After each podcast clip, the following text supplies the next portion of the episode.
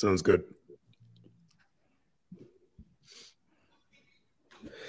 Welcome back to the Africa is a Country podcast. We're doing another special episode to talk about our favorite topic, which is the FIFA Men's World Cup happening currently in Qatar. We are joined by the usual suspects, Sean Jacobs, founder of Africa is a Country, as well as Tony Karon, who's editorial lead at AJ Plus, and both of them are the hosts of the Football History and Politics podcast, 11 Named People. And we're joined by managing editor, Boima Tucker. So it's a full house. It's going to be My a great first time. episode. My first time. fir- Yeah. No, that's that can't be right. Is that Yeah, true? yeah. This is oh my I think gosh. that okay, is well, true. I think it's long, true. long overdue. Long overdue. Boima is behind the scenes at Africa is a Country and at the forefront, keeps the wheels turning. So yeah, it's a big honor to finally have you on, Boima. Um, and yeah, let's just get straight to the conversation. I mean, what a World Cup it's been. The group stages have wrapped up, quarterfinals have happened. We're now heading into semifinals. The major story, of course, being Morocco dispensing with Spain and then Portugal. They face France next. How did this happen? it's and don't a forget Belgium. Don't forget Belgium. they got ready eh, and they and they beat Belgium. I mean, they're they're basic. They've not conceded a goal at this World Cup. The only one that they conceded was from an own goal. They basically had to get their own team to score against them in order to have any goals go past their nets. But And what yeah, do Spain, what do Spain, Portugal, and Belgium have in common? Former colonizers of Of uh, Morocco. of Morocco, yeah. and now So they have to complete the checklist in the Yeah. And and Belgium has the largest Moroccan uh, migrant population in Europe. population exactly. Yeah, I Mm. mean there were Belgium, those. France. France is actually 1.1 million in Belgium. Oh yeah, But Oh, point be yes, I mean proportion, proportionally, yeah, proportionally. yeah. How Sorry, did this happen, guys? Yesterday for something I'm writing. I mean, we should we should definitely talk about how. Firstly, I mean, we should just congratulate. Oh, Tony, you want to jump? Tony wants to. No, I just want to say what Boima is saying. I think that's a really interesting topic because you know how we normally see, and uh, you know, correctly, like we see teams as representing, you know, the home country. Mm. But I think in some ways the the Morocco example is the most pronounced one of a team that represents the diaspora of you know Mm. of my it, it- like I don't think there's been a better um, example of sort of Europe's migrant underclass being represented at the World Cup. Like you know the basic what Hakimi said after taking that winning penalty about what his parents do, how they made a living in Spain, and um, you know there's is is um, Buff, Boufal with his mother, and I, I think this is really profound and and you know Mm. different. They've always been sons of my immigrants in World Cup teams, but this is a team of the diaspora as much as Yeah. it is Morocco. I mean, Because if I'm not mistaken, yeah. Go No, wait, ahead. quickly. No, no player, if I'm not mistaken, no player on the Moroccan team currently was born in Morocco. If if I'm not mistaken, Of the Well, ones who I think a are few. in the, in the starting eleven, we have to check on that. But I know that four, at least fourteen of the squad of twenty six um, are from the diaspora, plays for teams outside. There are players on the bench who are born in Morocco and grow up in Morocco, and play for local clubs. But the majority of the, the kind of the players who have carried the burden of the team, um, you know, they're the diaspora. But just to quickly to follow up on Tony's point, when we usually did this game of, you know, when you and and I people are joking that um, the World Cup, uh, people in the West or Americans treat the World Cup like it's an international relations seminar, uh, which we don't want to do. but when you usually like who? who? Who would do that? who would be that? um, when you usually think of the World Cup, like historically, there was this idea that you know, like you have these Africans who play for Western European teams, and I think then you had Africans who play who from the diaspora who played for their team, like Senegal, Cameroon. All these teams are kind of like that. Here's what I think the difference is: what you usually did was you put you you kind of put your energy or you invested yourself in these like France, England, Belgium. People did that. What I think, to Tony's point, what Morocco does now is you have a team that is, the, of course, made up of people from these diaspora communities, but this time they're playing in a team that is actually winning, yeah, who's like successful at winning. So, yeah, people could argue Ghana did, came to the quarterfinals, so did Cameroon. but there was a feeling we always felt. So did Senegal. That that's kind of how far we could go. You know, like that story where America will go to the last 16, Mexico will go to the 16. Like it's in your head. You kind of know that that's that's the ceiling, and so there had to be like a team that could win. And of course, there are probably another bunch of factors as to why Morocco did it. You know, like uh, better coaching, I suppose, like better setup. You know, letting the letting the coach coach. Not into. There's probably other things in there too, but I think I like the idea that this is a case of no more is it just sort of taken for granted that so France is playing, and oh, we just gotta love France because France has got Mbappe and they, you know, I have an interesting I have an interesting example of this is that I was watching um it was in the last group stage game with uh, Germany was playing Costa Rica and uh, Spain was playing Japan. And uh, the Spain was down uh, 2-1 I think at that time. And they were subbing on Ansu Fati who for me is like the best migrant story of current mm. football. Like um and I would normally cheer for him in any moment, but that I had this he, they were subbing him on, and I had this deep sinking feeling. Come on, like, no, don't save the Spanish.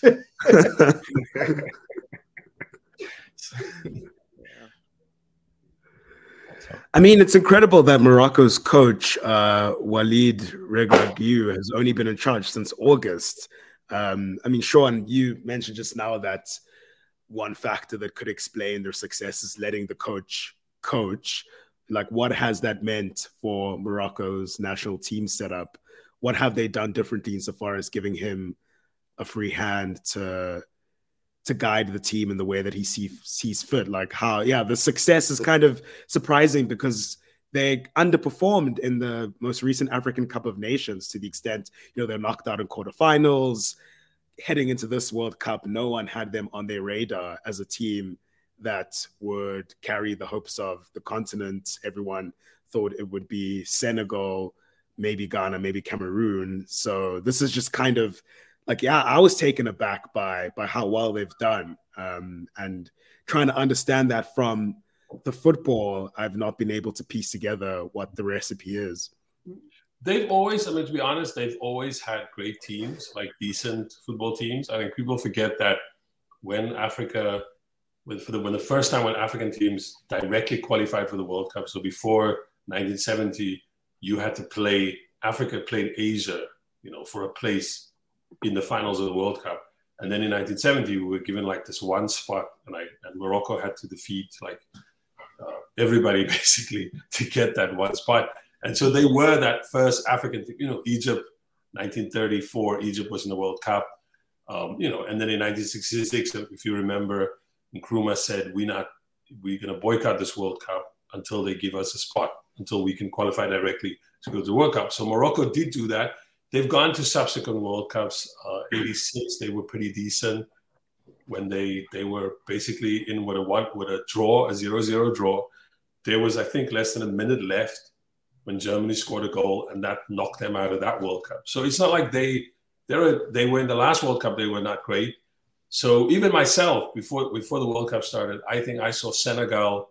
I'm probably regretting that tweet now. I saw Senegal as the only team to get out of the first round. I said Morocco would most likely play well, but they would leave their fate, you know, which is sort of what African teams usually do: a couple of draws, a loss and then you lose. You wait for that last game, and then that's that's where you think you can you can pull something off.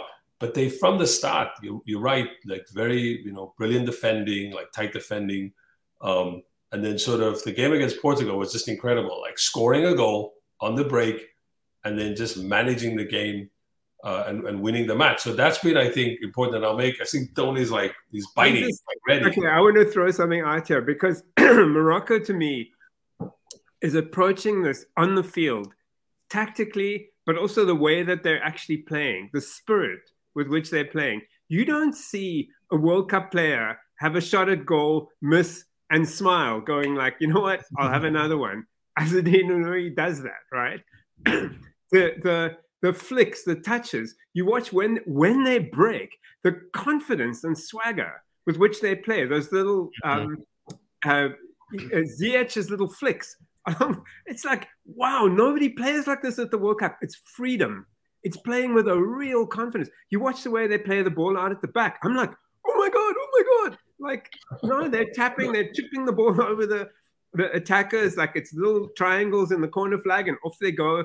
It's like it's playing with a, a, a on the front foot in a way that very few teams do at the World Cup. And I'm guessing that the coach is saying, show them what you can do.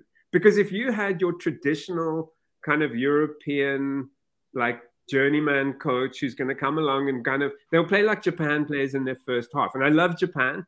I love second half Japan, where they go, okay, now we commit. Like now we take risks. First half Japan is you don't cross the halfway line, mm-hmm. right? That that's what uh, uh, a European coach would typically impose on, a, on, on an African team. It's like don't play free football, play very restricted football, and you know hopefully not good enough. Next one. So but that confidence, the confidence you're talking about, it's not it's not reckless. So it's not it's not like what Ghana, you know, the way Ghana was playing, which is Ghana. I think Ghana sort of like imitates the kind of Brazilian football um, you know that it's like little flicks. They do they do it like Brazil does it, like it looks pretty. So, but then it's like the naivete. Like I, I don't want to call it naivete. I'm going to get slaughtered for this, but they just don't know how to close it out.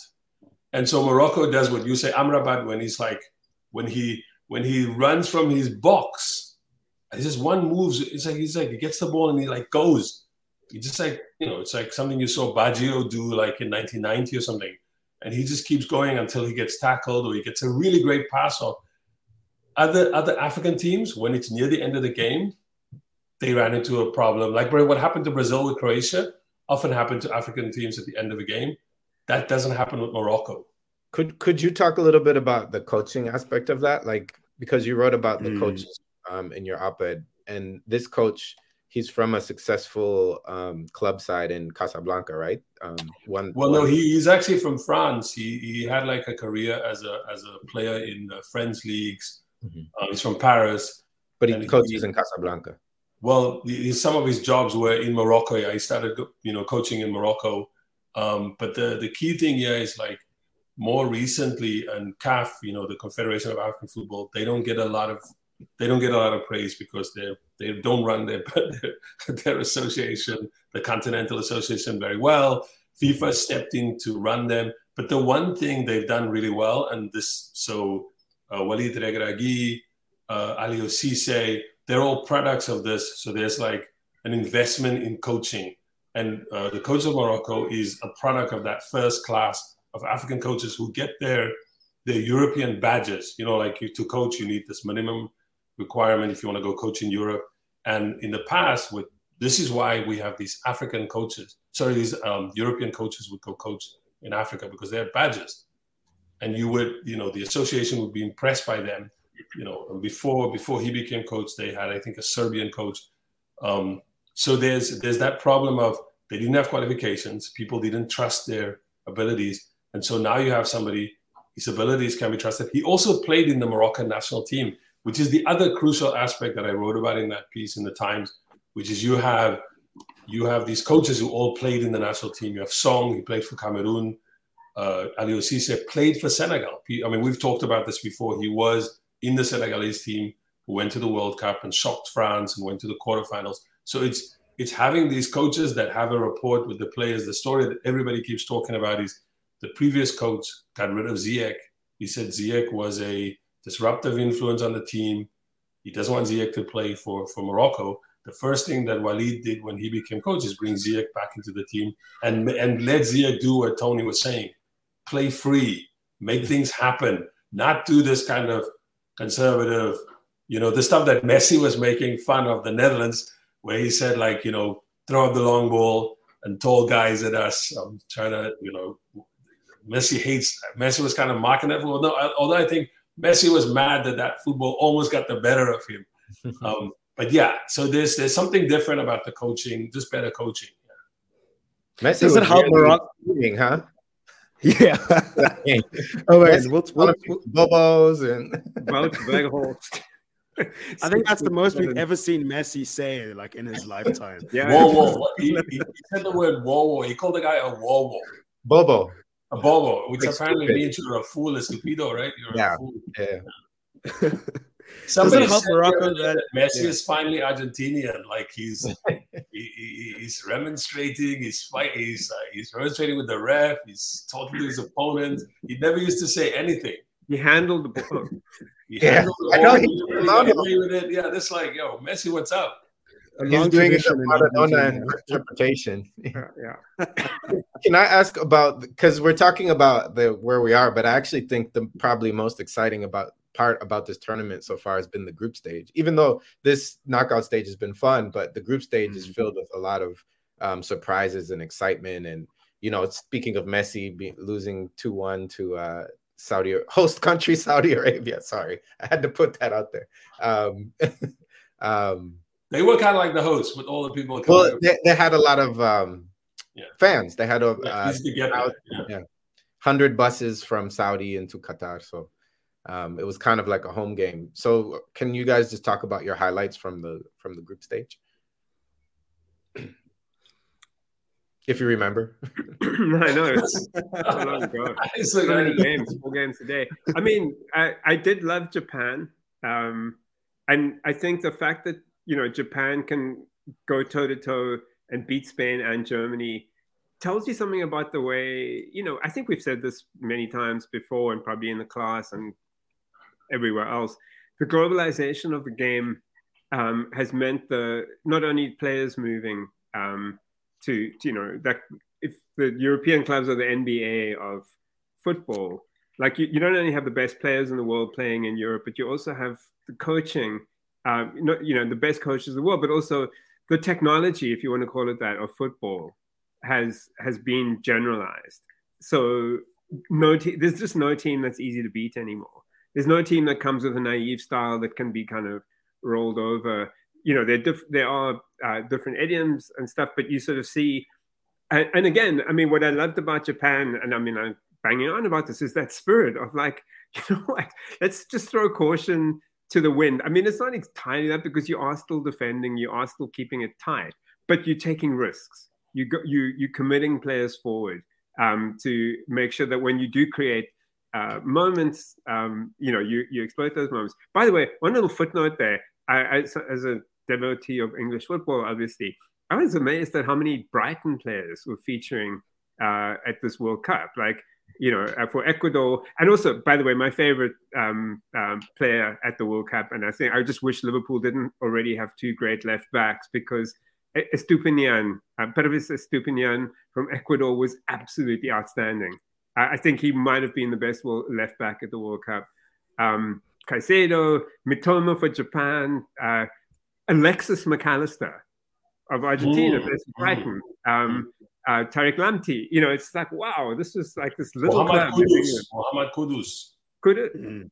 it- was he there previously? He was in Ghana. No, you're just saying like players that that kind of. Oh, the, yeah, players who, yes, yeah, yeah, yeah, absolutely. Kudus is like one of the best. I mean, if we had to pick our our best eleven from the group stage, it would be kind of yeah. We did, we should have done that beforehand. If Kudus had come on for Brazil, it would have been a different story. Anyway, I, I was hoping Will would give me his um before I give mine. Yeah, sure. I mean, there's there's so many moments to to isolate. I mean, I really enjoyed Richarlison's opening goal for the World Cup, um, and just that like what that meant of Richarlison being this Socrates-like figure who was anti-Bolsonaro, who kind of represents the best of the Brazilian spirit, who comes out as this. He's always been this pro-poor figure uh, behind closed doors, but then now He also plays for your club, so that's why you love He also plays for my club, so that's that's that's why I love him. And I mean, even after this, after their exit, just see like his interactions with with with fans and the way he's been able to to speak confidently about how they're going to pick themselves up from this and and try again at the at the next World Cup and and Versus, versus Yeah. crying Neymar. versus versus crying them exactly. So that kind of antithesis between Lula, Richarlison, and Bolsonaro Neymar. I think I've, I've Crying, enjoyed crying and praying Neymar. He was praying. Also, Neymar is now like Neymar sounds like like a like a little baby now. Suddenly, he's like very. He's got feelings now. When he gets interviewed about about the game now, he's just he's like his, his eyes all puffy. he's talking about family a lot. I saw this interview with him where he's like, everybody now wants to to ask him whether he's playing again. I gotta go hang out with my family. Like he's suddenly very sweet. But let me give you my. So for me, I was just happy in the first round that no African team embarrassed themselves because you know when you when the World Cup happens, there's always some like we get like uh, in in 2014. I remember Cameroon. I think it was against Croatia. It was like a crazy score when Cameroon just got quickly dispatched. I think that was Alex Song and all those guys. It was it just was not it wasn't fun to watch. So th- and also of course Ghana with the money. Do you remember Ghana with the with the with the plane full of money? So this was just a quiet African first round. Everything was nice. I didn't like that Ghana was naive against Portugal when Ghana hmm. scored the the, the, the, the goal. Then as Andre Ayew, he goes off the field and he's like celebrating a guy, giving a guy a hug. And the camera catches him as he's like hugging the dude and he looks around and he's like, what? They scored? And it was like 2-1. So, so that was just like terrible. That that was not great to watch. And not to mention his penalty. Yeah, and then he, of course, then he missed his penalty in the knockout. So just unlike the sort of Portugal, uh, Spain beat Costa Rica, I think seven one. So that was that was not an African team. So that made me feel good. And then when Switzerland beat Portugal beat Switzerland in the in the 16 in the round of 16 when they beat Switzerland six one. So I was like, okay, Without that, Ronaldo. numbers is not on us. So that made me for, for like if you want like the the first round and a little bit of the, the round of 16, um, I was happy that African teams weren't being you know we weren't we weren't naive this time and we played well. And and we'll probably talk about this in a couple of minutes. But the other issue was that feeling of I didn't think oh I was going to watch Saudi against Argentina. I was going to half watch that. I was like ah okay, it's Argentina. This is like a formality. And then, of course, that other factor of the crowd, the crowds from that first round, are, you know, the Ghanaians like with the with the brass music, the whole game, like the Moroccans with the chants, like you said, the Saudis, and suddenly, like to this point about how do you watch football, you were suddenly like like liking how the Saudis play. Mhm. He's like, I know, I know, bet- I know the Saudi politics, but I was like, yo, I like these guys. I like how they play. So that's what what kind of also happened in the first round for me. But none of these teams represent their country's No, politics. totally, yeah. This is Yeah, it. exactly. yeah. Morocco flies the Palestinian flag, whereas the Moroccan state embraces Israel and ignores the Palestinians. So, yeah sorry, go, Boima. Well, I was gonna say my favorite from that uh, match was the last ten minutes of the match when they uh, Saudis proceeded to just kick the ball as far as they could into the stands, and then the crowd would, the entire stadium would erupt. I've never seen so much joy for time wasting in my life. Well, every time when a Moroccan opponent touches the ball, the crowd would like, what was they like, whistling or something? They they they just like had a way of intimid making the whole thing intimidating. Um, But- that's But another also what we're seeing there, I, I think we've said this or in previous conversations, is that the World Cup in Qatar is far more accessible to fans from Africa and Asia and the region than a World Cup in Europe or the Americas would be. Um, you know, just in terms of travel access, ability to get there, and particularly visas. Like it's not, you know, you probably more than half of the fans in some of those games would not have gotten a visa to go to a World Cup in France. Or, and and also there's the geo just specifically for the Saudi Qatari um, situation. There's obviously a geopolitical element to that. That just a few years ago there was a you know a border skirmish. Um, siege. yeah, and be uh, out, be in, be out. Yeah. and and they've seemed to have moved beyond that, um, which is good for people. Um, you know, we again we don't always agree with the you know the governments um, what their policies are, but you know you the less the world has kind of cross border conflict, I think is Mhm. better in all situations. So, an interesting question that this arises. I'll throw a challenging one out, particularly for the Africa as a country comrades, which is so you know some fans are looking because we're all celebrating Morocco, right? And it's like Yeah. the decentering of the West, and it's Palestine, um, and you know this is a team. You know, it's Amazigh as well as Arab, as well as African, um, and you know two things um, I, I heard. I mean, we you know we we know why we're celebrating this, and then so, you sometimes get people going like, Well, let's say why. Let's say let's say for the audience, we know why, but let's why are we celebrating it? Let's make that explicit too. You know? I mean, for Why- me, why are you celebrating it? well, I'm celebrating. This is the this is basically um, not only the Arab world, not only Africa, um, you know, not only um, the the the but also sorry the the diaspora Mhm. meaning the underclass on which Europe relies, which Europe abuses terribly in terms of you just look at the struggles of, of migrants to get to Europe and then the places they're assigned in those societies of cleaning the houses of you know street vendors Police harassment. yeah it's a victory for you know for everyone who who has faced um, all of that i mean in terms of decentering the west and empower you know a, a symbolic victory for you know uh, migrants for uh, africans for arabs for you know many uh, marginalized communities this like represents something powerful there's a question mark but i'll maybe everyone else wants to say why they're supporting we can come back to the question that I want to ask, like that, I we we sometimes have to field on that. Well, yeah, we, we have to get We're there. in a world that That's- is in a world that is highly unequal. That is that you have, you know, who has power, who doesn't have power. So then there's this tournament that is being played every four years. And for me, it, it's this is not. It's very different from the Olympics. It, I, I don't have much thing about the Olympics, but for this thing, I've always put a lot of energy and and and this investment into it.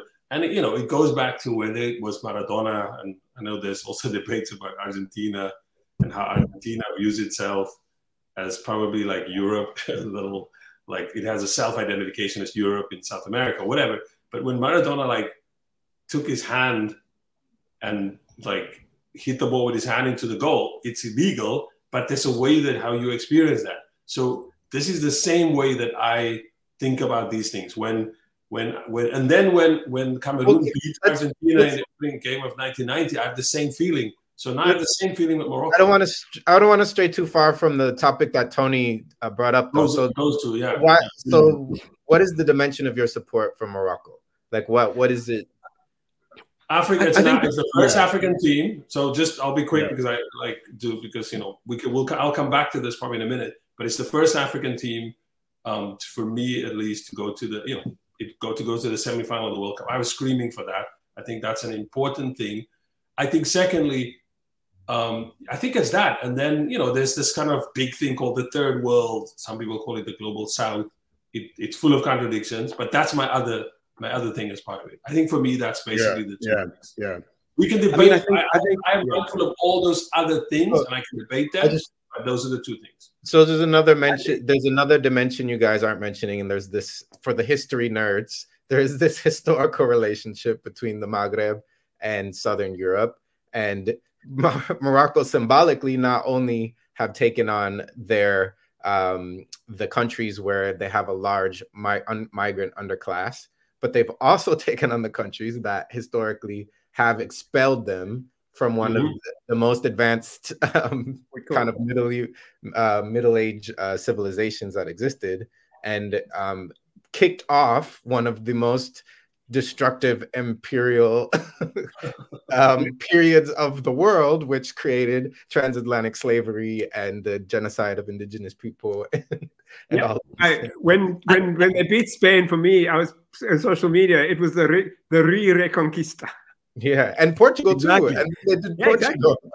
exactly. And I mean, this is this is why I think it's beautiful. I mean, there's a great. I mean, Christopher Lasch is a divisive figure, but he has this great essay from like the 90s in the New York Review of Books about the corruption of sports. And like one thing we don't admit to ourselves is that part of the joy of sports is that it it gives us an outlet for our sublimated desire for for war basically and what this is it's it's vengeance it's Yeah. on that metaphysical spiritual level what this allows us Mhm. to glory in is mm-hmm. is why sports are so enrapturing is that we can now celebrate with the Moroccans that they've now had the upper hand over their erstwhile conquerors. And I think that's that's a beautiful thing. And I think sports still having its connection to to that kind of essential purpose of this celebration of what the best humankind has to offer, but also that it's in its ability to transform us or take us beyond kind of like everyday life into this other kind of realm is I think is beautiful. And and that I think is you know ever since the game has been modernized and and commercialized it's something that we've lost. But this is like the first World Cup where you feel like there's there's a team that has a great story. Um, and I think just the beauty of that story with all of its contradictions which only add to the yeah. the the greatness of that story is, is something to, to revel in Boima, is it's gonna be you or me? well, I don't want to get to the contradictions yet. I just want to stick with this one set, Like, and I want to ask you guys. Many of you, you, the three of you, are I would consider kind of Marxist scholars in a in a sense. Um, and is this is this not being you know super deeply um, well read in it? I, I'm wondering, is this like a Gramscian kind of moment, like the hegemony of the order of of football? Is being upset by expectations and then what does that do? Um, does that have a consequence in in like real politics? Mm.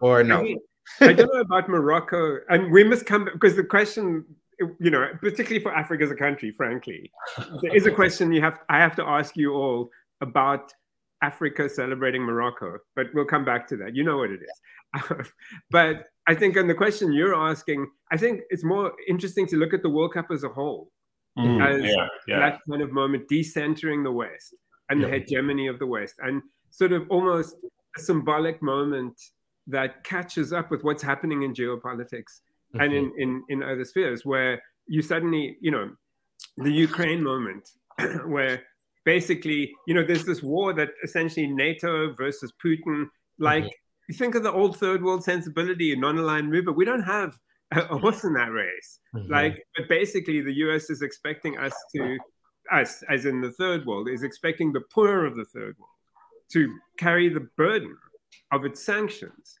And no discussion, you know, it's like, okay, we're doing this. This is it. You're going to have to pay this much more for bread, this much more for gasoline, whatever. They have no solutions for the third world. So you sort of saw all the furor, and particularly the British and Western European media over the World Cup.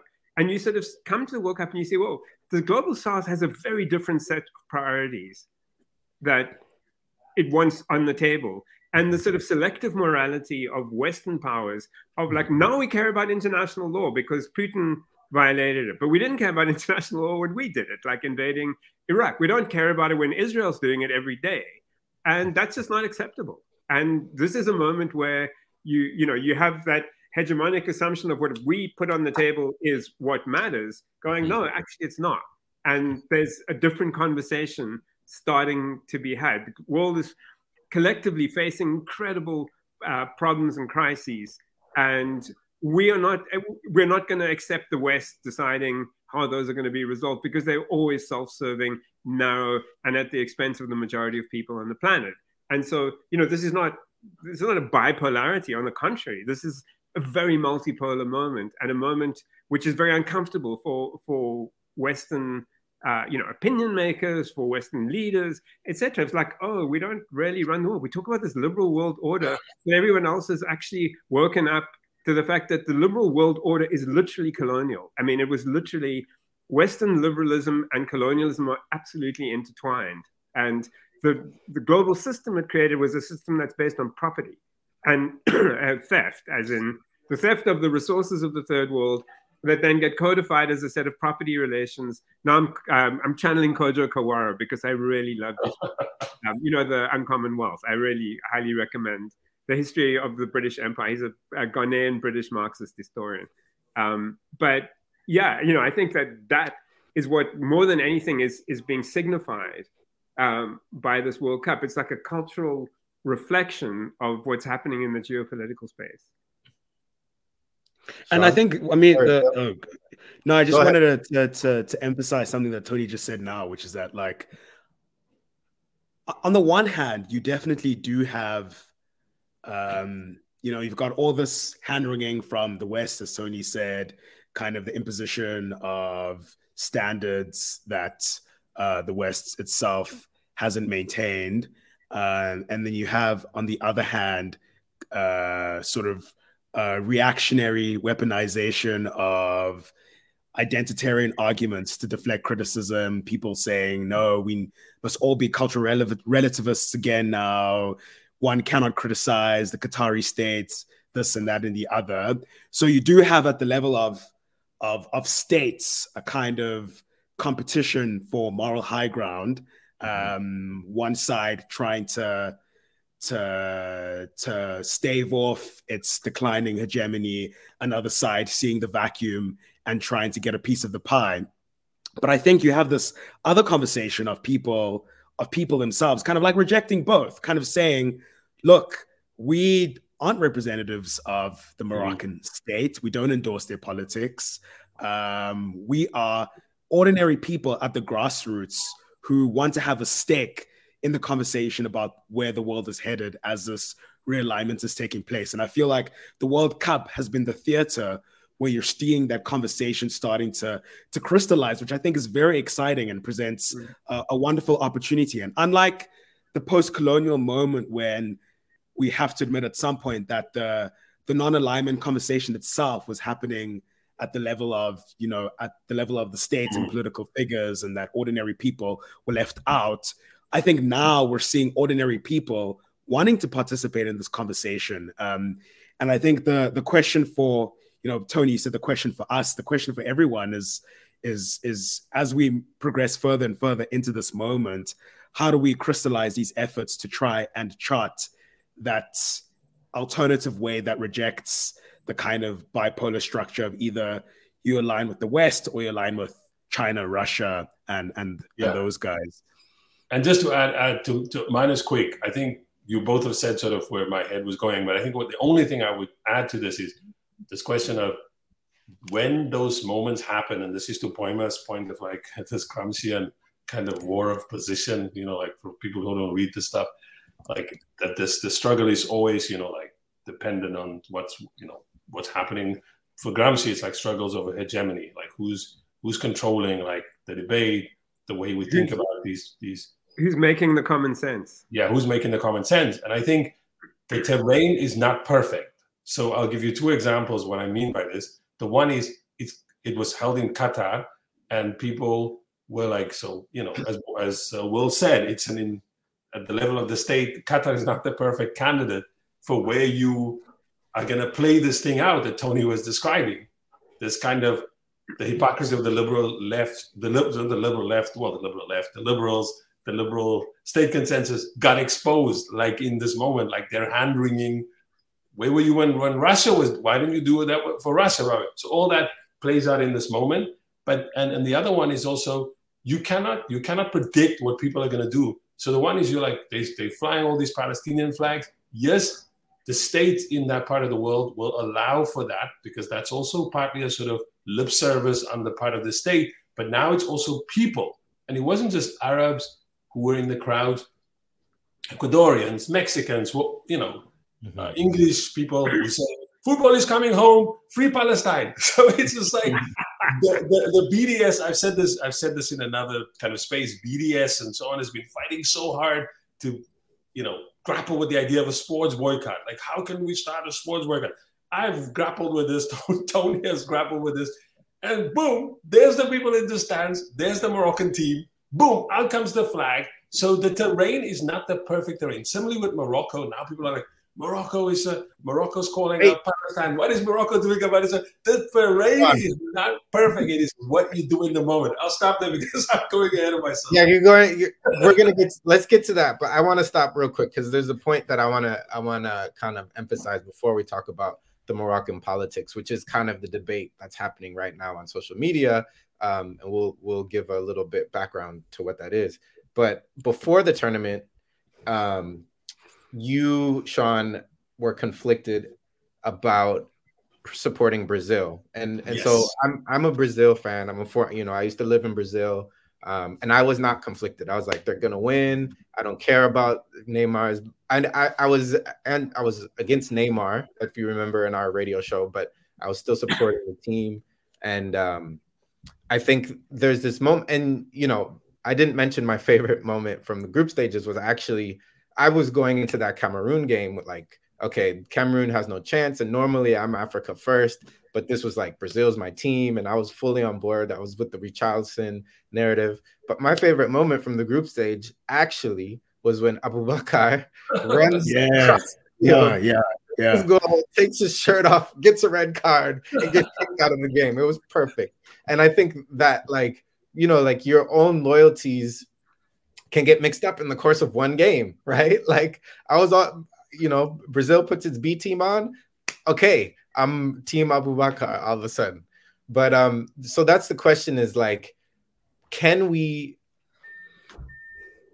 before we get to this Morocco conversation, we we are all supporting Morocco. Can we? How much can we um s- separate? What is the what is the divide? You know what I'm saying? What is Let the, give my- uh, Brazil for me is specific though. So I know that there's some I have ambivalence about the Morocco thing, and we'll get to that in a minute. But the Brazil thing was just very specific. The Brazil thing was explicitly all the members of that team, with the exception, I think, of how do you say his name, not all? Not all. Well, not all, but a lot of them. We know a lot of them openly It's uh, campaigned for. Uh, Right. Uh, Alisson, I think Alisson's wife. however, however, the, the team is also reflective of the country. You got to recognize that 50 per, Mm. almost 50 percent of Brazil are other people. Bolsonaro supporters. You know, it's it's it's a society that is in contention. You know, No, I agree with you, but so, so there was a that that's what the country is, right? Like, you know, it's I, I think we probably also have to acknowledge as much as we love him and venerate him and, and you know, genuflect at his shrine, Socrates was something of an exception mm-hmm. in the Yeah. history of Brazilian football. It's This not is like a good he's point. is, you know, I- it's not that's the like- same point I make about Argentina. You can be like Maradona, Messi are so brilliant in their feints, the way they play. If you just use another example, that's not generally how Argentinian football is played. So, the, so yes, Socrates is a, is an exception. Romario, I think, had a little bit of sort of center leftist politics, but I think. I understand, Boima. Like, probably you're gonna say, like, Sean, you're gonna get, you're gonna catch yourself in a minute. But I think it was for me just the Brazilian thing was I, I just couldn't support them for the, the- if you want to call it like the leaders, the faces of the team, were too explicit. If they were ambivalent, um, if Neymar was like supporting Bolsonaro, but he wasn't, we Appearing didn't in ads really with- support- he came out and he campaigned for it. Hmm. Now I don't know. There maybe there's going to be tweets soon of Moroccan players like. Uh, uh, you know, I don't know, saying terrible things about Western Sahara or whatever. But I think there's probably said they might be. Um, but I think with Neymar, it was just it was it was partly the very explicit campaigning for Bolsonaro that just put me off. And also, by the way, Neymar, there's something else here too, Boima, which we're not recognizing. Neymar as a footballer is also not somebody that I naturally will gravitate to and just like. There are other Brazilian footballers that I love. But you came around to Brazil in the Oh, end, right? It's also about football. It's also about football. The Brazilian thing is also very about football. I But you did come around to Brazil, didn't you? I did come around to Brazil because of Richarlison.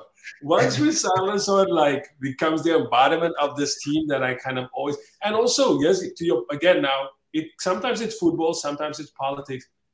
There is something beautiful and satisfying. Somebody wrote about this last week, I think, or the week before. Brazil does what I think the person referred to as these unnecessary flicks, uh, just things that are just beautiful. Like Argentina will win, Mm. Messi will do some nice stuff, but for the rest, it's just ugly. I think Tony had some tweet I talking think- about how ugly it was. Brazil, it just looks beautiful. Messi I think half the people are disappointed Brazil's out just so they don't get to watch more of the beauty of like Yeah, Just like- exactly. box left pass. Like Well, that's because they don't know how to do it. I think the whole English thing is they have only Gascoigne, Yeah. Barnes, who I can think- do that kind of thing, and for the rest, they don't, and so they're upset. The rest of us, we know that where we come from. Well, yes, I said this to Will the other day, and I think I've said this to you. The thing I love the most about Brazil is most teams probably have people who play like that in the playing ground on the street. Yeah, exactly. Yeah, it's it's, it's township, team, it's favela football. Ghana yeah. can play like that too. So can Cameroon. So can whoever. But the one none, none of them are in. Brazil was our last hope to see that. Well, you think? Morocco, Morocco plays it when they're on Morocco the break. Does yeah, on the break. Yeah. But I just go. want to say this, that com- this little piece of conversation that we're just having actually says something to me also about the World Cup and about ourselves and how we think about and feel football. Which is, I mean, the dumbest. It's not dumb because okay, you have to forgive them. They know not what they ask. When people say to you, "Who are you rooting for?" and it's like, that's like a really strange question because we all go into the World Cup with a very conscious sense, not just of a nationality, not just of like you know the idea that this team of players represents the state. It might represent the nation which is a different idea like a concept. Mm-hmm. but but also that our affinities we're all products of migration of you know of a very complex world. We care about social justice really. That you know that's the lens through which we're going to measure everything. And so the iterations of those concerns are, are multiple and complex in a world cup. We love beautiful football. We love justice. We love freedom. We love, you know, uh, parts of the world that are underrepresented. We can always find a narrative for why we want this team to win or that team to win. You know, and and it's not, you know, it's not. You were asking, talking earlier about Will Will liking Richarlison for his club, and I'm like, oh, that would have been a dilemma when Harry Kane's taking a penalty against Lloris. it was. but it, it, it's it's complicated. It's like it's last like, World Cup. I loved Croatia underdog. I'm um, afraid that's a lot to do with. We're done.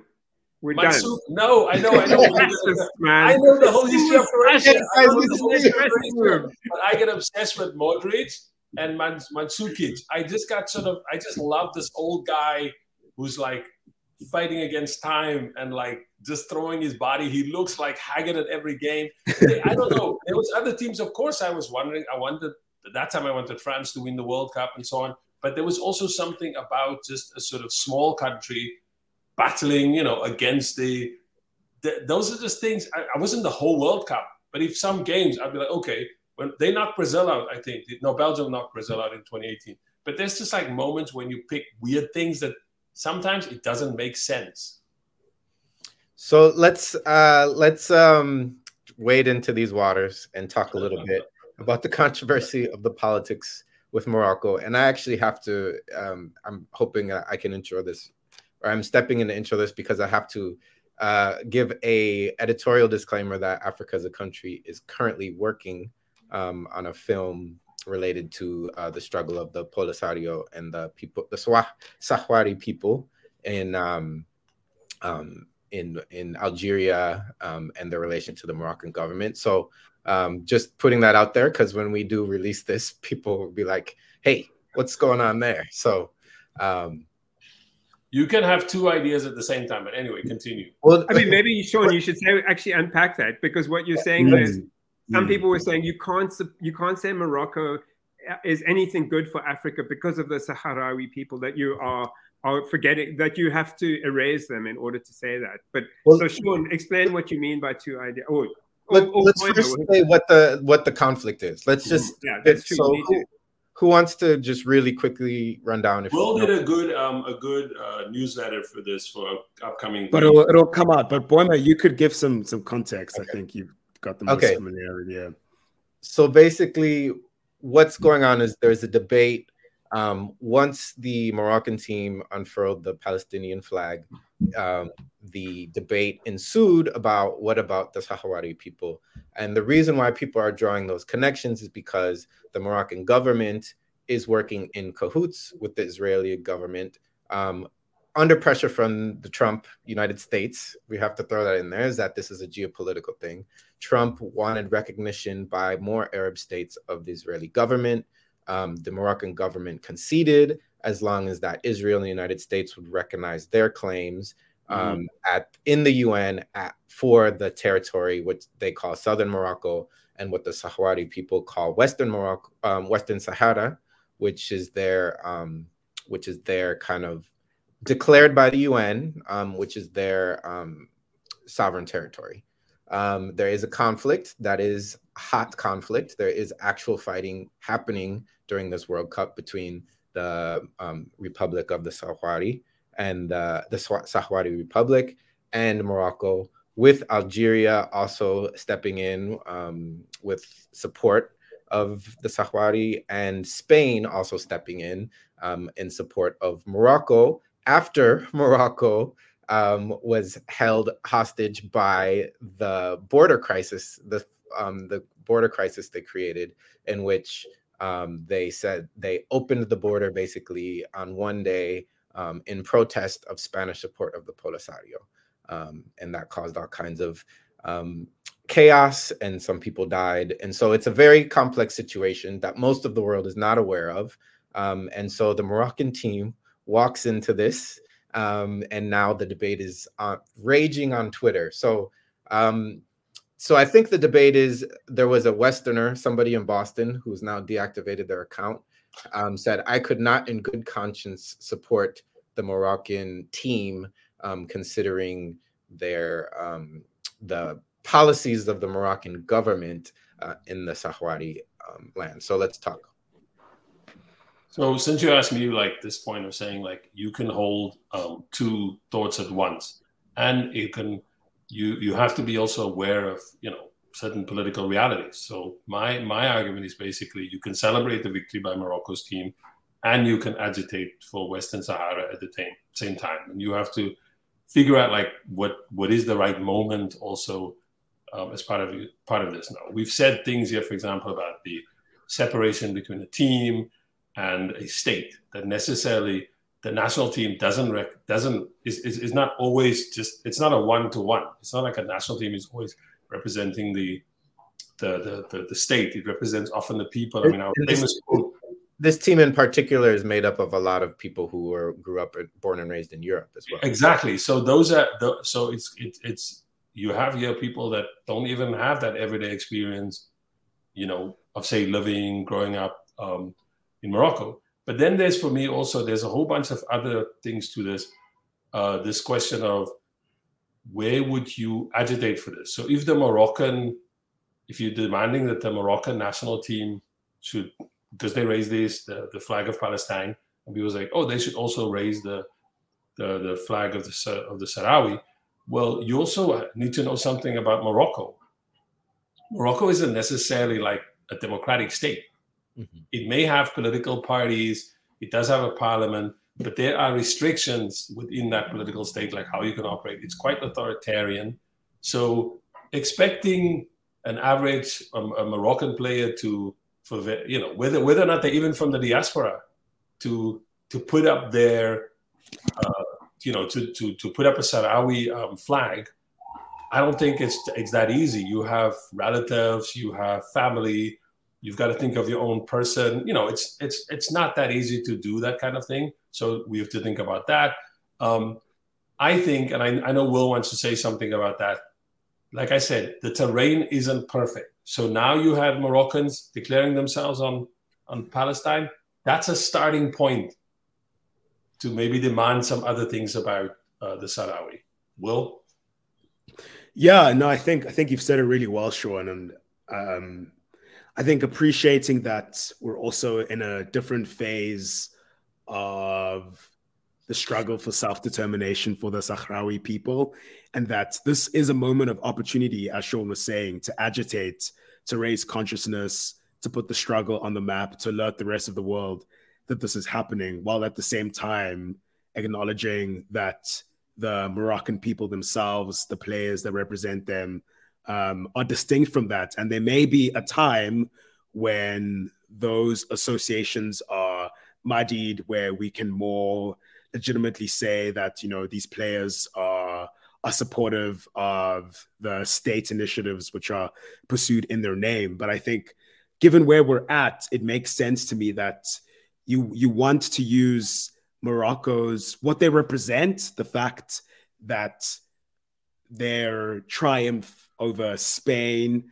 who has a hand in this mess in the first place, the triumph over, well, hopeful triumph over France, um, can be can be seen as a as an anti-colonial moment from below, from the people themselves, and use that as the peg to to demand consistency from from Moroccans to say, well, if you're supportive of Palestine, um, if you yourselves are, are, are interpreting your your advances as as as anti-colonial and in, in a symbolic way, then you must at the same time uh, show solidarity to to the Sahrawi people. Um, and I think that moment of opportunity exists, and there will come a time when we test that. And if, for example, um, you know, nothing is forthcoming, if the agitation doesn't materialize in into into concrete support, then maybe we should start the conversation about boycotts of the Moroccan team. But basically,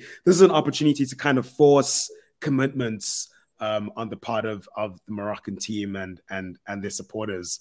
Um, and I think that's that's exciting and that's promising, rather than completely kind of throwing the baby out with the bath. Canceling. I exactly. I, and, I said and- and- just Can I just and uh, different- just yeah, real go quick, ahead.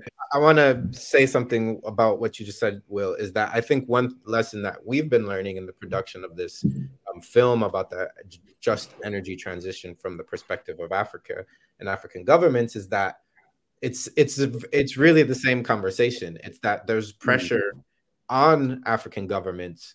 You know, you're experiencing energy crisis right now. You know, so there's pressure on African governments to deliver things that the West has deprived them of for years and they're doing so with certain tools. I think that ultimately getting pressure off of what uh the the Sahrawi republic and the and the um and the polisario fight is directly related to how much pressure is on morocco to fit into this global um empirical um kind of puzzle you know, how much does the Moroccan government need to satiate Germany's um, greed for our energy needs, which is also causing them to put build energy farms in Western Sahara? You know, the greenwashing and the football washing, it's all related. So, how much does energy independence create? You know, the the, the need to not cr- take all the resources from Western Sahara create an opportunity for the Sahrawi people to have more freedom. I just want to add something, you know, following on what, what, what Will said and, and what you're saying, what we were discussing earlier, which is the Palestinian flag and what that symbolizes. So it's some, you know, and, and hopefully the Palestinian flag as like a souvenir is kind of the vuvuzela of the 22 World Cup that people go home with one, right? That, but I think we mustn't, we shouldn't interpret that in a narrow way. That Palestinian flag, in the case of Morocco, is a dissent from mm-hmm. what the state is doing Yeah. because the state is not Yeah. supporting Mm. Palestine. Yeah. The state is actually embracing Israel, right? So basically, and as as you said, um, Boima, that the you know part of the deal for the Abraham Accords was the U.S. kind of recognizing Morocco's claims on on Western Sahara. So basically, that's a breach. But even more generally, I think we should read the Palestinian flag at the World Cup as a statement, eh, particularly in the Arab public. The first time, because football we know creates safe spaces for dissent in a way. And for the first time, a pan Arab conversation is happening. And the Palestinian flag symbolizes not only support for Palestine, it actually symbolizes a rejection of the way they're currently ruled. That is profound. That is a huge Mm. moment. That is the first time we've seen that spirit since 2011 of people going, we want a different way of being. We want a different way of ruling ourselves. And this symbolized, and it's relatively safe because it's very hard for regimes to overtly clamp down on, on you know, expressions of love for Palestine. But we know that the, you know that's what, their policies are in many cases. So I do think it's a very it's a profound moment whose meanings are far more than than than simply you know in a narrow sense Palestine uh, solidarity. They also Palestine solidarity in itself represents a challenge uh, to a particular political order in the region. And there, there are interviews. I think Al Jazeera may have done those interviews in Qatar where they ask Moroccan supporters, like, "Why are you waving the Palestinian flag?" When, when I think it was a, it was one particular woman, and she said, "The yeah, the government might have a relationship with Israel, but that's not my, you know, that's not that's not my politics." So there's definitely space here for something else. And I think it's just I don't know. Politics politics is becoming more is is increasingly about like um, you're wrong. Uh, so yeah, there's a lot of that. Going on. The tw- and Twitter Twitter is not great for for political debate. I, I don't I don't really. I mean, Africa is a Country, as you know, in the last the, one of the reasons we're having this we're having this discussion about this is even Africa is a Country has faced a lot of sort of when when I tweeted out, um, you know, saying this is a, a, a Morocco is the first African team to go to the semifinals of the World Cup. Um, and this is wonderful and great. And then I just saw people came with the like, what about Western Sahara? And one of, you know, I, I wanted to respond, but at some level you were just like, whatever I'm going to say, it's a, how, how many characters is it? It's never going to be nuanced enough to sort of say, it's fine to fight with you now, but you. We've, I think the support of the of the Western Sahara has been something you know we've been engaged in. We're currently engaged in. You know, we, have been working with Progressive International, um, who who are also the the the uh, West the Polisario are specifically reaching out to Westerners to publicize their their fight, and they reached out to us. They reached out to Progressive International, and there is this campaign to raise awareness about their struggle. And I wouldn't criticize anybody for raising awareness. You know, I think part of what's unfortunate is that there's this kind of knee jerk reaction that's happened online where it's like, wait, how dare you criticize my joy? Like I'm experiencing this great joy and you're just agua fiestas, like on my, you're raining on my parade, you know? And, and, but also I think the people who are reacting that way yeah, have to yeah. also be really self aware of what they're doing in public and not being reactionary because this is the same thing that happened with the with the Russian with the Russian NATO thing and there was yeah. all this kind of very reactionary things started going on when really what we are on as leftists is is on the side of the liberation of the Sahrawi people who yeah. is a leftist uh, communist regime and and you know fighting for their. But not just that. If you look, and at I mean, Russia, yeah. yeah. Go ahead. Well, if you just quickly, no, just can... Russia Ukraine thing. Um, it, it quickly became like uh, what they call those the people who wanted the old kind of arguing sort of like a Russian like Soviet thing because Russia must be the Soviet Union, so I'm with Russia. Uh, the, the, the, then the Eastern days, even from South Africa, it turns out that if you were, if you had some link with the Soviets, you know, whether you were in exile or whatever, or if you know that history, they actually mostly went to Ukraine. So it, it was just like messy how that stuff played out. And in fact, our attitude was like, no, I don't want war. Is there a way for us to get out of war rather than yeah. repeating the lines of the West or repeating the lines of Putin? So that's I think similar to to this. The question, the, the point here is like we cannot rely on the Moroccan state to do this. We can't rely on the AU. We can't rely on the US. We rely on any state. On Russia. People are going to have to change the situation, and there's something here brewing about what people are doing exactly. around the Palestinian flag. To Tony's point, take advantage of the moment.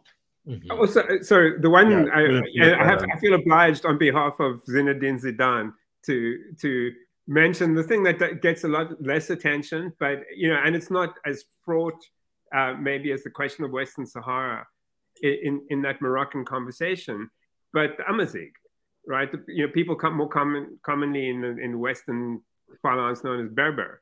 Uh, you know, basically, Morocco's got an Arab identity, but it's also got an African identity, and it's also got an Amazigh identity. And Amazigh are not African.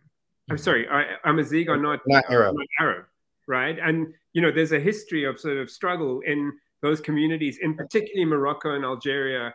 Uh, and they're also be struggling currently for the same thing: resource extraction on their territories. Their, you know, yeah. pastoral lands are but being. A lot of, I mean, a number of the players, the coach himself comes from an Amazigh background. Mm-hmm. Um, and a lot of the players, you know, in Zidane, I remember famously that classic interview where we, where Zidane referring to everybody trying to claim him you know, as the great French hero, as the great Arab hero, etc., replies and says, "Look, first I'm a, a Kabyle from Le Castellan, Kabyle, the Kabyle being a, an Amazigh region in in Algeria. Um, second, I'm an Algerian from Marseille, and third, I'm a Frenchman. Like, yeah, the, you know these complex identities. You see Amazigh flags Mm. flying in the stadium, by the way. It's that flag with the blue. It, it's got the stripes and then it's got the blue figurine. Um, so yeah, I mean, there's a lot going on. There are a lot of conversations going on in parallel. if I, I think we should um, move on to something um, to wrap up. Um, if, if there's anything else anybody wants to say about this, um, there's a lot. There's a lot there, and um, you'll see more from us. Africa is a country. I'm sure Tony's work will also um, touch on these things. But um, the, I wanted to ask the wrap up. So we have four teams left. Let's talk about them and who do you support and what stories are you mo- most uh, excited about I mean, obviously the Morocco one's there, but like, do we want Messi to win his cup so he can be mentioned with the greats? you know, like Here's mine. I'll be. I'll go quick. Oh, Firstly, talking about greatest of all time, the Messi Ronaldo thing was the weirdest. Like, who really wants this? And then my favorite tweet was, um, Ronaldo may be may be the goat, but today is Eid. okay, that that closes that debate. Yeah, That's the end of that debate. My here's my thing. So I, I I'm not going to return to goat debates. Maradona is still the goat. Pele. Some people might, older people might say it's Pele. Maradona is my goat. I'm not changing from that. This is like Michael Jordan versus LeBron. You can never settle it. Done. On the semifinals, to be honest with you, I don't care much for tomorrow's game. I and again, again, the, the game might surprise me, like the Netherlands, Argentina did eventually. I was paying half attention. I didn't even. I'm gonna be honest. I didn't even watch France versus versus um, versus England. I was at a soccer field watching under 13s. I, I was kind of had to drive my child there, but I don't expect much interesting to come from this game. Somebody will probably score like either score an early goal and then there's disruption, falling around, whatever. Um, you don't think it's going to be kind of uh, feisty? You it's going to be a lot of fighting and Yeah. feistiness. This is game. This game. Argentinians This are game willing to fight It their was pretty filthy. what, I don't know what is what are the stadiums called? The this could be called the butchery of nine seven whatever. Like the stadiums have numbers. For injury You fans, this one is for injury fans. yeah, yeah. This this could go on forever, and I would have. I, I'd be like, "Yo, it's time to make dinner," and they still playing. So it's gonna be Yeah. like that. It's not gonna be fun. The game, Penalties till sunrise. though, the game, the next. So I think Argentina will win that thing. I think it's gonna be messy. Can we and- ask Will for um, at least, you know, actually Perisic is who plays for Tottenham Hotspur is actually the one player in on that Croatian team that I actually like watching. Um, Yeah. Oh, No, so he's you do like He's Croatian players, but let's move on. He- earlier he was mad at me, so I'll finish my my my my my flurry here by saying France versus uh, versus Morocco. That's gonna be. It could just be anticlimax, and then you know I don't know. France like destroys them, God forbid. But maybe it's not. Morocco does. You don't. Every game is not the same game. Look at Portugal destroys like Switzerland, can't get past Morocco. It's how you set up. So as long as the Moroccan coach has a game plan, the players turn up, they defend like crazy, and they They've got a heavy injury list. yeah, Ziyech looks like he's not in good shape and so on. Mm. So they it's a depleted team. Inshallah, inshallah, Morocco wins. They go to the final against Messi, and they Deny prevent him goat they prevent Argentina from getting that third world. It's a third World Cup. They're gonna get a third World Cup, um, and we have our first African champion in the history of of of of, uh, of uh, world football. Amen. For the cold water, the cold water element here, I mean, that's our dream. and We all share that dream. But assuming we get woken up with a cold shower and we're watching a final that's France Argentina, Ugh. where does that leave us? I gotta go with the Messi. Yeah, probably. I I'm mean, gonna, I'm gonna. Even though Argentinians are weird on the internet about wanting to even deal with their own history, uh, they've been going at Africa's country all morning, uh, just kind of pretending that stuff didn't happen or saying, "Oh, it was just uh, maids and and and coach drivers. It's slavery. Slavery ended and everything was nice again." Um, and they have some of them have Mapuche names. Uh, it, it's go yeah I, I would I would I would I would rather go for Messi over France. So you're leaving I would go- Africa I- completely I'd go to France. I'd go to. I'd go to Thank for you, France. Ian Will.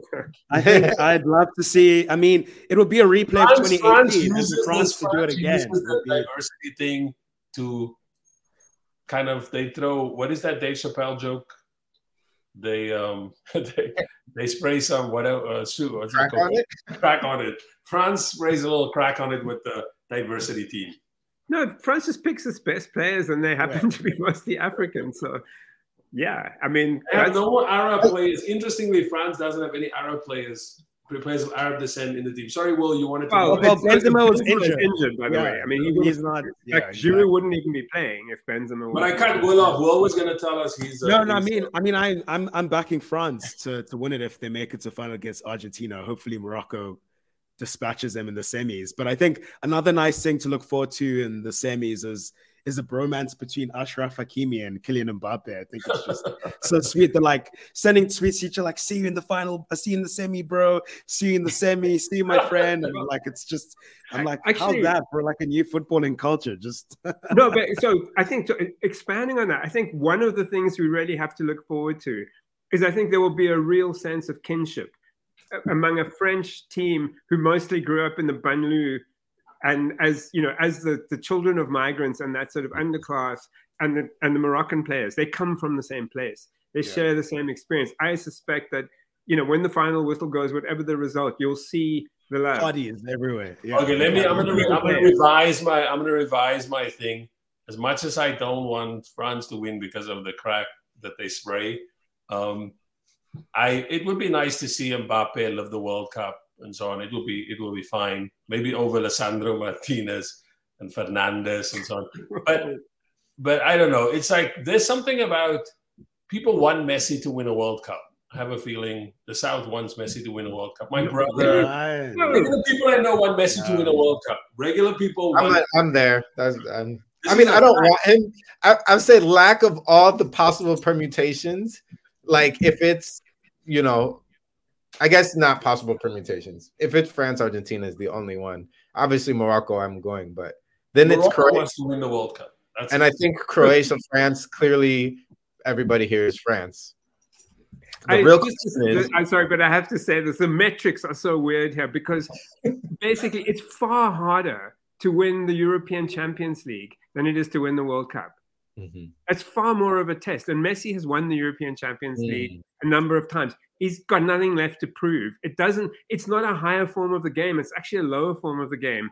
World- no, international- he's won the European tournament things football where of you can play. teams. the, The difference is you- historical the historical narrative though you got to put him eh, he's going up against maradona right now right and everybody's saying Yeah.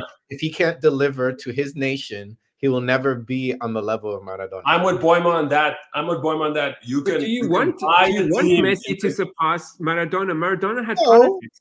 Maradona just wanna say- revolutionary. Messi is not. Sorry. I, I would yeah i would say No, that it's not about surpassing. It's not about surpassing Yeah. Maradona. It's like it's like if you want to be at the same level as Maradona, which most people think Right. you are. It's no, Pele, you don't play for Boca Maradona, and Juniors. you. Come on, man. It's I- Pele, Maradona, and you. And if it's Pele, Maradona, and you, last will we lost Will because of the uh, we load shedding. explain. Load, yeah, we should Load explain shedding. to the audience what happened to Will. Uh, will South will has been uh, um cut by load shedding the uh colonial regime wins again No, it's a little bit. It's colonialism, but also just like I uh, think you mean neo-colonial, but it's yeah, it's it's also politics of like um en- energy politics of like not not investing, not having good you know living with long legacies, etc. Anyway, my quick last point because I know we all got to go.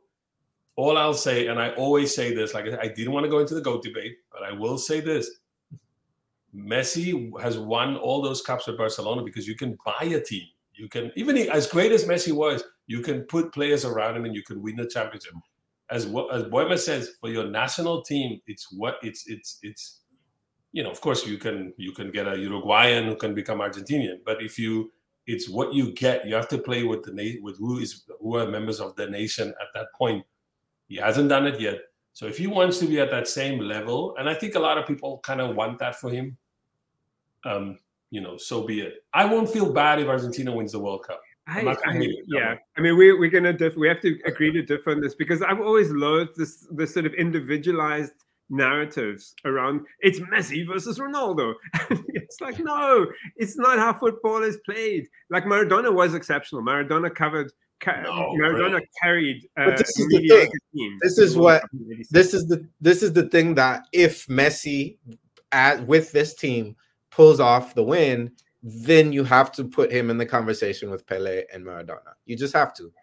And Ronaldo's out. Ronaldo's out on an island crying in his He's boat. been out forever. Ronaldo's never been even in. He's that meme of that of the boat coming in, but he's going out crying instead.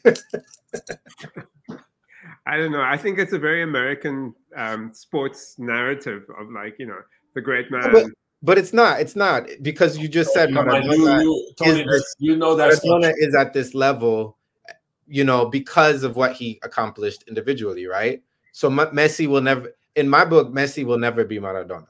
Tony, Yeah, without the Americans, without However- the Americans, we've always had debates about the greatest. You know this, Tony. Come on. I, I'm sorry. I'm sorry. I, Pele. I, I'm, You had those debates. You had those debates.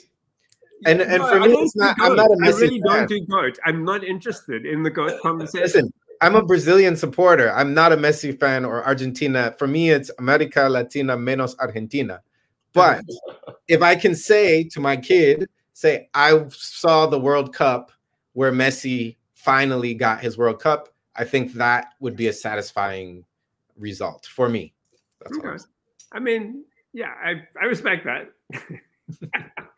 I just, I, I think I'm done with the France. The I'm France. just like that means Nicola Otamendi is going to get a World Cup. It's But like- that's cool too. But that's cool too. That Nicolas Otamendi is a world champion is also not a bad move. yeah. No, it's fine. It's fine. World Cup Exactly. is That's what we have left. If it's not Morocco, what do we have left? Croatia or Croatia versus No, France? Croatia should not be like- world champions. Yeah, maybe should not sort of world. We have to lean, I, I guess. If Croatia's world World champions, nobody's gonna take it seriously. To be honest with you, Yeah, I know. I know. nobody's gonna believe it or like kind of take it as like No, a it sign should- of the best team in the world. I mean, the extraordinary is Croatia's population is like three million, right? Yeah, it's a really little country, it's a small country Yeah. with a guy that looks like he's like sixty with the hollowed out cheeks, Modric. There's a lot of Croatians in my, in my hometown where I went to the game and as a Brazilian supporter and had to contend with jubilant Croatians running in my face as I stormed out of the bar. Well, heard you jumped up and celebrated the Neymar goal with so much force. no, the Nether I couldn't I was so incredulous that the Netherlands scored in the 90th minute or the 100th minute that I ran around the bar like a madman. Couldn't say I could saying I couldn't believe it. Yeah, I don't know what the Netherlands. I don't know why the Netherlands let Virgil van Dijk take the first penalty. Anyway, we have to go. If we don't go now, this will. Uh, this keep conversation- Yeah. gotta- yeah, yeah. This Yeah, is. you can Alright. cut this. You can edit this before the end. That's we have to edit out the end. all right. Yeah. Yeah. Thanks, guys. Yeah, it was fun. Thank you. It- for for Will's for Will's in the name of Will, I want to thank everybody um, for for coming and being. here. This was wonderful. Excellent. Thanks. Thank Will. you. Cool. Cheers.